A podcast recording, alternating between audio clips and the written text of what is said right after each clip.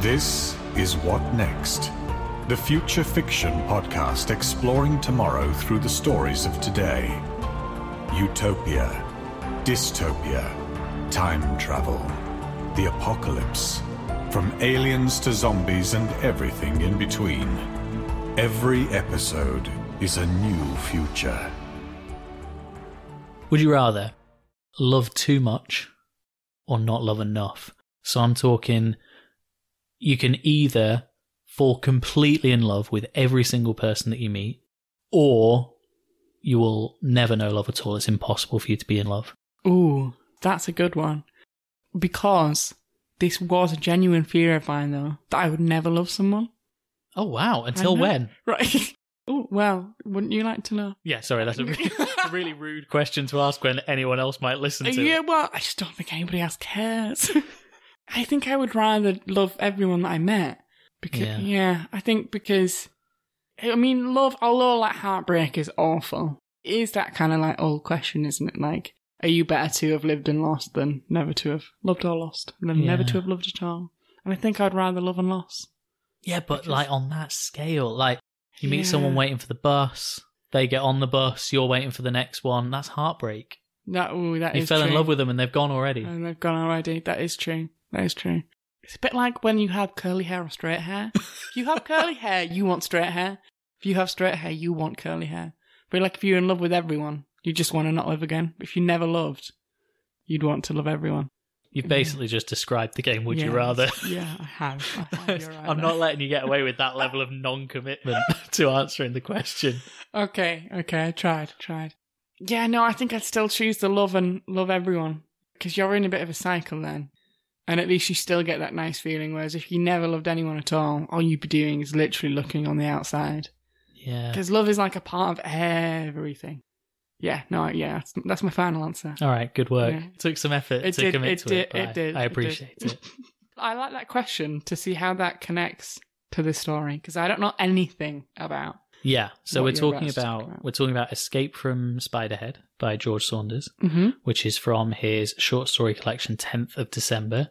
The reason I picked this to do a really early episode on is this was kind of an ignition point in my enjoyment of futuristic fictions. Ooh. So this is one of those ones that is not explicitly set in the future. There's no timestamp in the story at all, but there's a lot of technology in it that we don't currently have, and it seems like society's organized in a way that we don't presently, so it feels futuristic by its nature.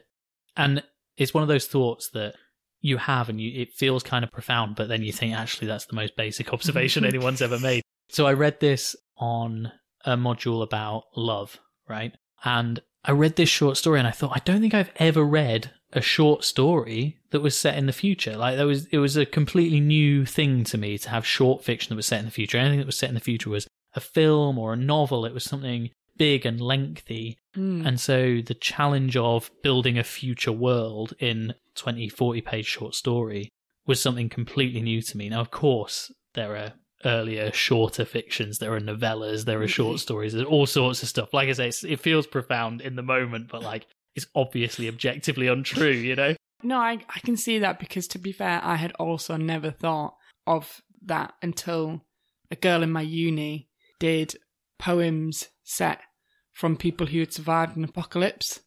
And That's that was so interesting. I know. I was like, that's such a good idea. Why didn't I think of that? But yeah, no, and I thought, man, yeah, I'd love to read that. And I'd never thought about that. I never thought of the idea of a different form of fiction other than novels and, and movies. So no, I completely, completely understand that. Yeah. So whilst Yeah. it being obviously a, a completely unoriginal observation and an inaccurate one, it was still kind of a light bulb for me, Yeah. you know. And there's a lot else that goes on in this story that I really like. So before we get into what happens in it, the way that George Saunders writes is unbelievable. Have you ever read any of his stuff? I haven't, I haven't. There's not loads of it. There's this short story collection. He wrote a novel, which I think won the Booker Prize called Lincoln in the Bardo. And he's written some essays and stuff. It feels like he's just having so much fun when he writes. Mm. Like, it's pretty funny. I mean, it's not comedy funny, but it's literary figure funny, you know? like, there's some good lines in it. There's a, a line in this. So it's experiments based and the the chief scientist kind of snaps and says like you're really doinking with our experimental integrity like it's a, it's just a fun little way of writing and it's like the whole story is full of those little word choices and bits of humor so it's joyful to read it Mm. even though the subject matter as we'll get onto is is fairly dark Right, I get you. I get you. Yeah. Yeah. so his way of writing it is kind of revelatory, and I love that. I love when a story or a novel or a film is kind of playful and a little bit self-aware. So it ticked a box for me in, that sense as well. Yeah. Yeah, you you kind of hit a nail there. I think I've there's things I've read that I've thought this is a dark subject matter on you know on the brute of it. It's not a nice subject, but you just get these little bits here and there that just a bit of spark of humor that really just yeah. I know I know what you mean. There is it's a unique way of writing. It's a pleasure to read. Really. Yeah, and especially this, it really is a unique way of writing. Any George Saunders text, even story to story in this collection, you have to get into it because the way that he writes is almost conversational. So there's a bit in the beginning of this where it says something like, Now the interesting thing about this one is, and there's a question mark at the end, and you realize that's kind that is kind of how you speak, Mm. but it doesn't belong on the page. Yeah. And so it takes some relaxing into his style. It's weird. It's it's one of those things that makes you consider that line between is he a genius or was this just under edited? you know? yes. Yes. Because he's brilliant and it flows so well and it's obviously deliberate and carefully composed, but you've got to think any editor would look at it and be like, you need to just tell the story properly, George. Do you know what an Oxford comma is? Come on, man. right, precisely.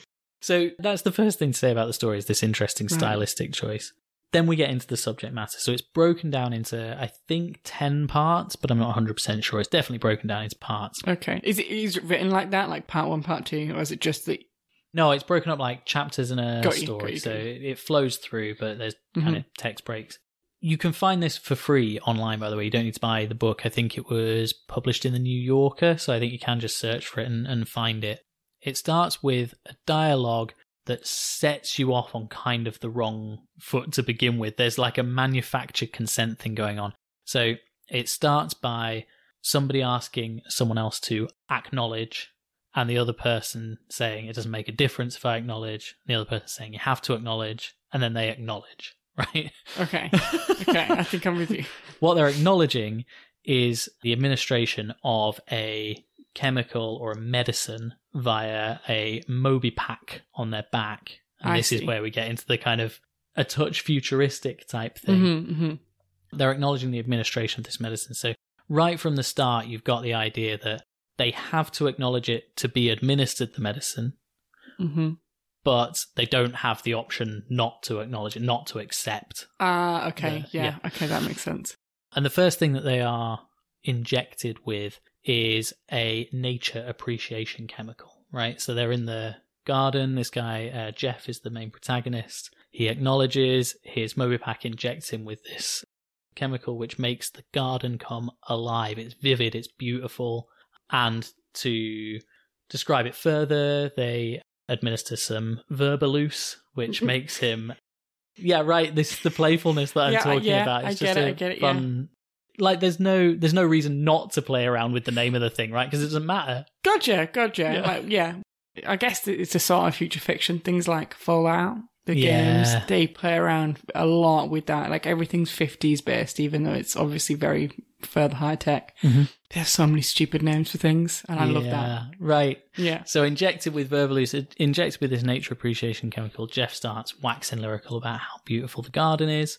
And the guy who's talking to Abnesti, who is the scientist, takes all these notes. And that's kind of the end of part one. And it introduces you to a lot of the core concepts, right? There's this forced consent, there's the injection of these chemicals, and you realize it's this kind of test environment, right? hmm he's being measured on his responses to these things that are injected.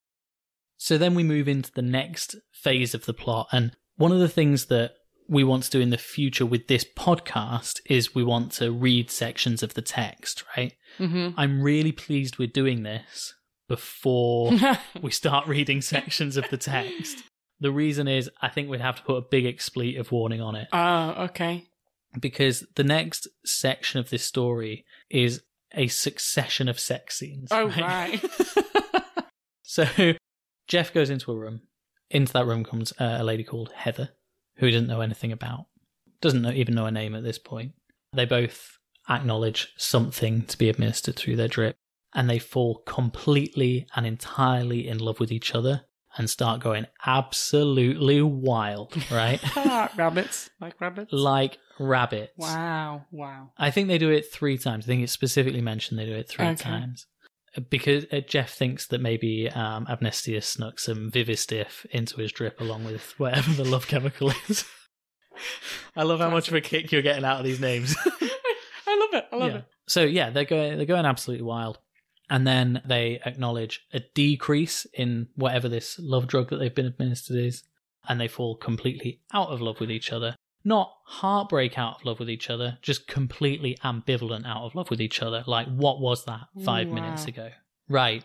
Okay. So, this is why I asked that would you rather at the beginning. Mm. Like, it opens up this idea of administering a medicine or a drug or whatever it is that can make you so completely in love with the person that's in front of you, also that can take it away. And this is one of the things that Abnesti then talks about and waxes lyrical about a little bit, where he's talking about imagine the power of this, right? We could stop wars. We could make people fall in love, fall out of love. Like the the hate that comes with love could be minimized because we do we take away that love in the first place. It's a complicated idea. Yeah. If you're in charge of love, you can change the world, right? Yeah, that's such an interesting idea. I've not thought of like when you said we can, you know, the idea where we can stop wars and what have you. Like, I'd never thought of it like that. I'd never thought of that kind of the the romantic side of that being pulled away and it literally just being like everyone loves everyone. Everyone's just apathetic to Mhm. everyone. Yeah, I'd be interested to see how it goes. Like, obviously, there's the utopian idea. There's the great. This could solve all of the world's problems. And I'm very interested to see how it goes wrong. Presumably, it does go wrong. Well, partly it's already going wrong because this is why that first scene is so interesting, despite it just being a vivid description of a garden. Because remember, both of these people have forcibly acknowledged the Ah, administration yes, of this love chemical. So, whilst it is kind of a, an interesting and a fun scene to Mm. read, and you enjoy the idea of this love drug, Mm. also there's a kind of forced consent Yeah. issue going on. Yeah, I think we've, as a society, have talked about consent long enough that we Mhm. know it's important. yes. no matter what problem you're going to solve.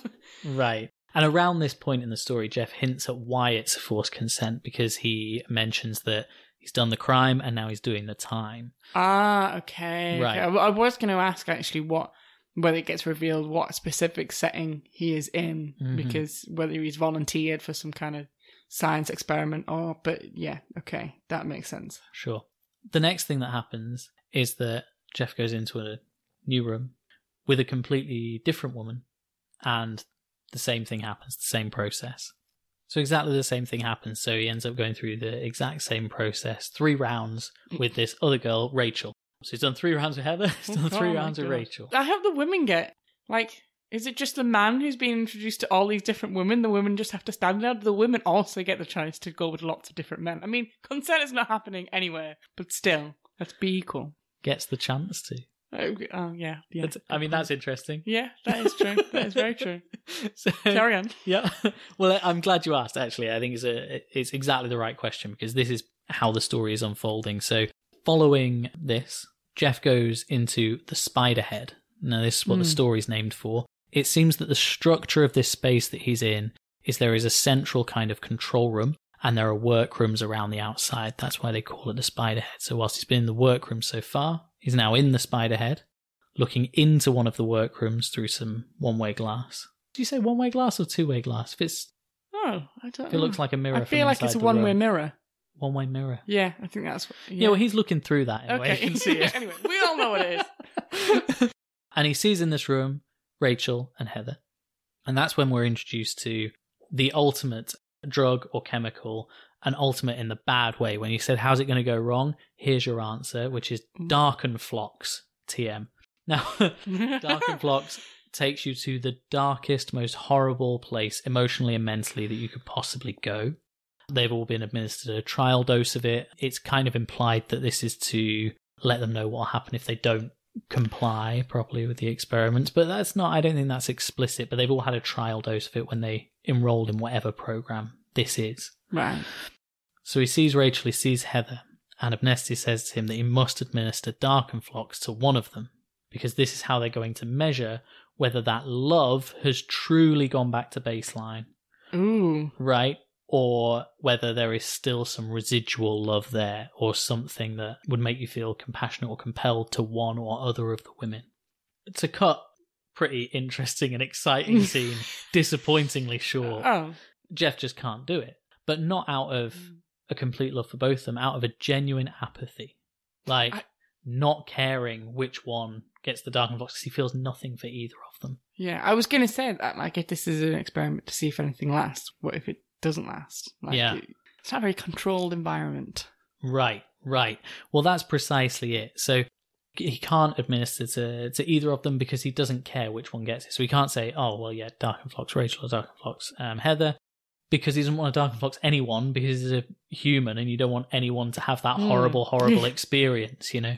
That's good enough for Abnesti. He says, happy days. We're happy that there's no residual love. You genuinely don't care.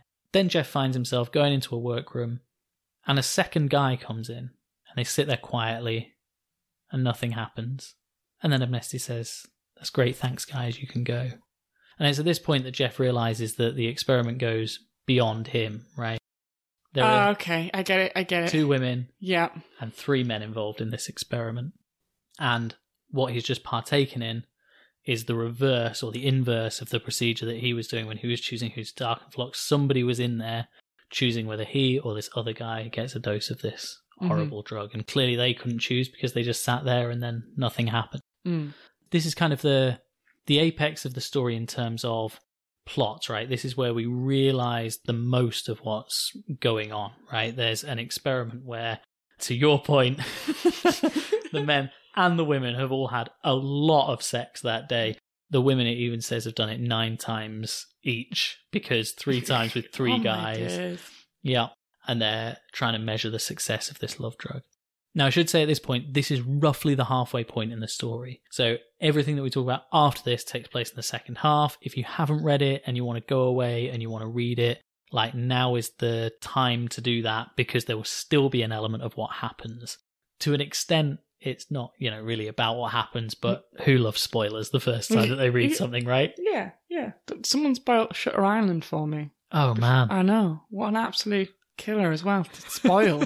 so I'm the only good thing about that film. Yeah, right, Yeah. right. And I literally said the words to her. I've never seen it before. She's like, "Oh, this happens at the end." Oh, man. I man. was like, "Why would you do that?" So yeah, very vehemently against spoilers, whether it's good or bad. You don't want the spoiler. Find out for yourself. Yeah. I will now proceed to spoil the second half of the Yeah. story. so, so, in the second half of the story, things get much darker. As you quite rightly pointed out, this experiment doesn't have as much integrity as it necessarily should have, right? Mm-hmm. Who do you want to injure if you say neither, you must be out of love? Doesn't really work. Mm-hmm. So Abnesti gets orders from up on high that the real way to test the effectiveness of the love and anti love side of this new drug is to Darkenfloxx somebody in front of Jeff and see how he reacts. Ooh. Because if he reacts with emotion, either way, then there is either some residual love or whatever the opposite of love is. Mm-hmm. Whereas if he just has a purely human reaction of it's a shame to see someone suffer rather than it's a shame to see Rachel or Heather suffer, then we can assess that this was an effective experiment. Mm. So they put Jeff on some Verbaluce. They inject the Darkenfloxx into Heather, I think, or maybe Rachel. I can't remember who goes first. Mm-hmm. They suffer. Jeff is upset to see a human suffer, but it's not about the individual, it's about them as a human. Ah. So great. Now the thing is, not only do they suffer, they suffer so deeply and so darkly and so horrifically that they manage to uh, kill themselves. Ooh. Ah. Yeah. Ah. Oh, I mean, I told you it was going to get dark. Yeah. Yeah. Now. Yeah. Now I get it. Yeah. Damn. yeah. Uh huh. This is obviously a bad turn of events, the experiment has gone wrong, sir. especially since the next phase of the experiment needs to be that they get the next woman in and Darkenfloxx them in front of Jeff. I'm going to just cut to the end of what's happening here. Uh huh. Obviously, nobody wants this next bit to happen um, when they Darkenfloxx another person. Abnesti tries to convince Jeff that it's the right thing to do by informing him of these women's criminal history and their criminal past and the thing that's landed them here, Mm. which is interesting. Yeah, yeah, because that, I mean, doesn't that kind of defeat the point? Right, so it should be entirely confidential, but he wants this experiment to go ahead, and so he reveals this information to Jeff. In this, we find out what Jeff's done to get him landed in this place, and we find out that his mum paid quite a lot of money to get him taken out of a conventional prison and put into this experiment. Ah, So I guess okay. it's kind of an alternate justice thing. system. Yeah. Jeff stops acknowledging the administration of chemicals at this point. And we find out that there is a procedure whereby Abnesti can speak to the director of prosecutions or who, whoever it is who he needs to speak to to administer the chemical without Jeff saying acknowledge. But it's much easier if he just says acknowledge. So he goes off to get this permission. hmm Meanwhile, Jeff starts thinking, how can I stop this next person from being Darkenfloxxed? And he comes to a very disappointing conclusion, which is to Darkenfloxx himself with the remote that Abnesti's left in the room. Right, right. And it finishes with Jeff's suicide, oh my right? god. Yeah. That did escalate quickly. Yeah. Jesus. So he Darkenfloxxes himself. He feels so bleak and he takes himself out on the corner of a desk Oh wow. and says, like, I'm dead now. Here's what being dead is like.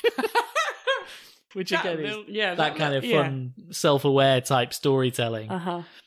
So you get kind of a narrative arc, and you get a redemption arc a little bit for Jeff in the sense that you find out what he did in the past, you find out where he is now, you find out that he's dead, that he's narrating the Yeah. story as a dead person, Yeah. but also that he saved someone else from being dark and flock. So you know, at least there's that, right? Yeah. So that's, I mean, that's plot outline of the the whole story. I've taken you through the whole thing. Mm.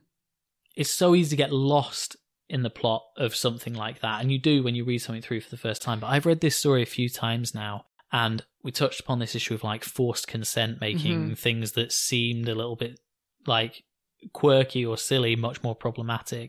There's also this idea of like justice being administered as an experiment. Yeah, you're right there.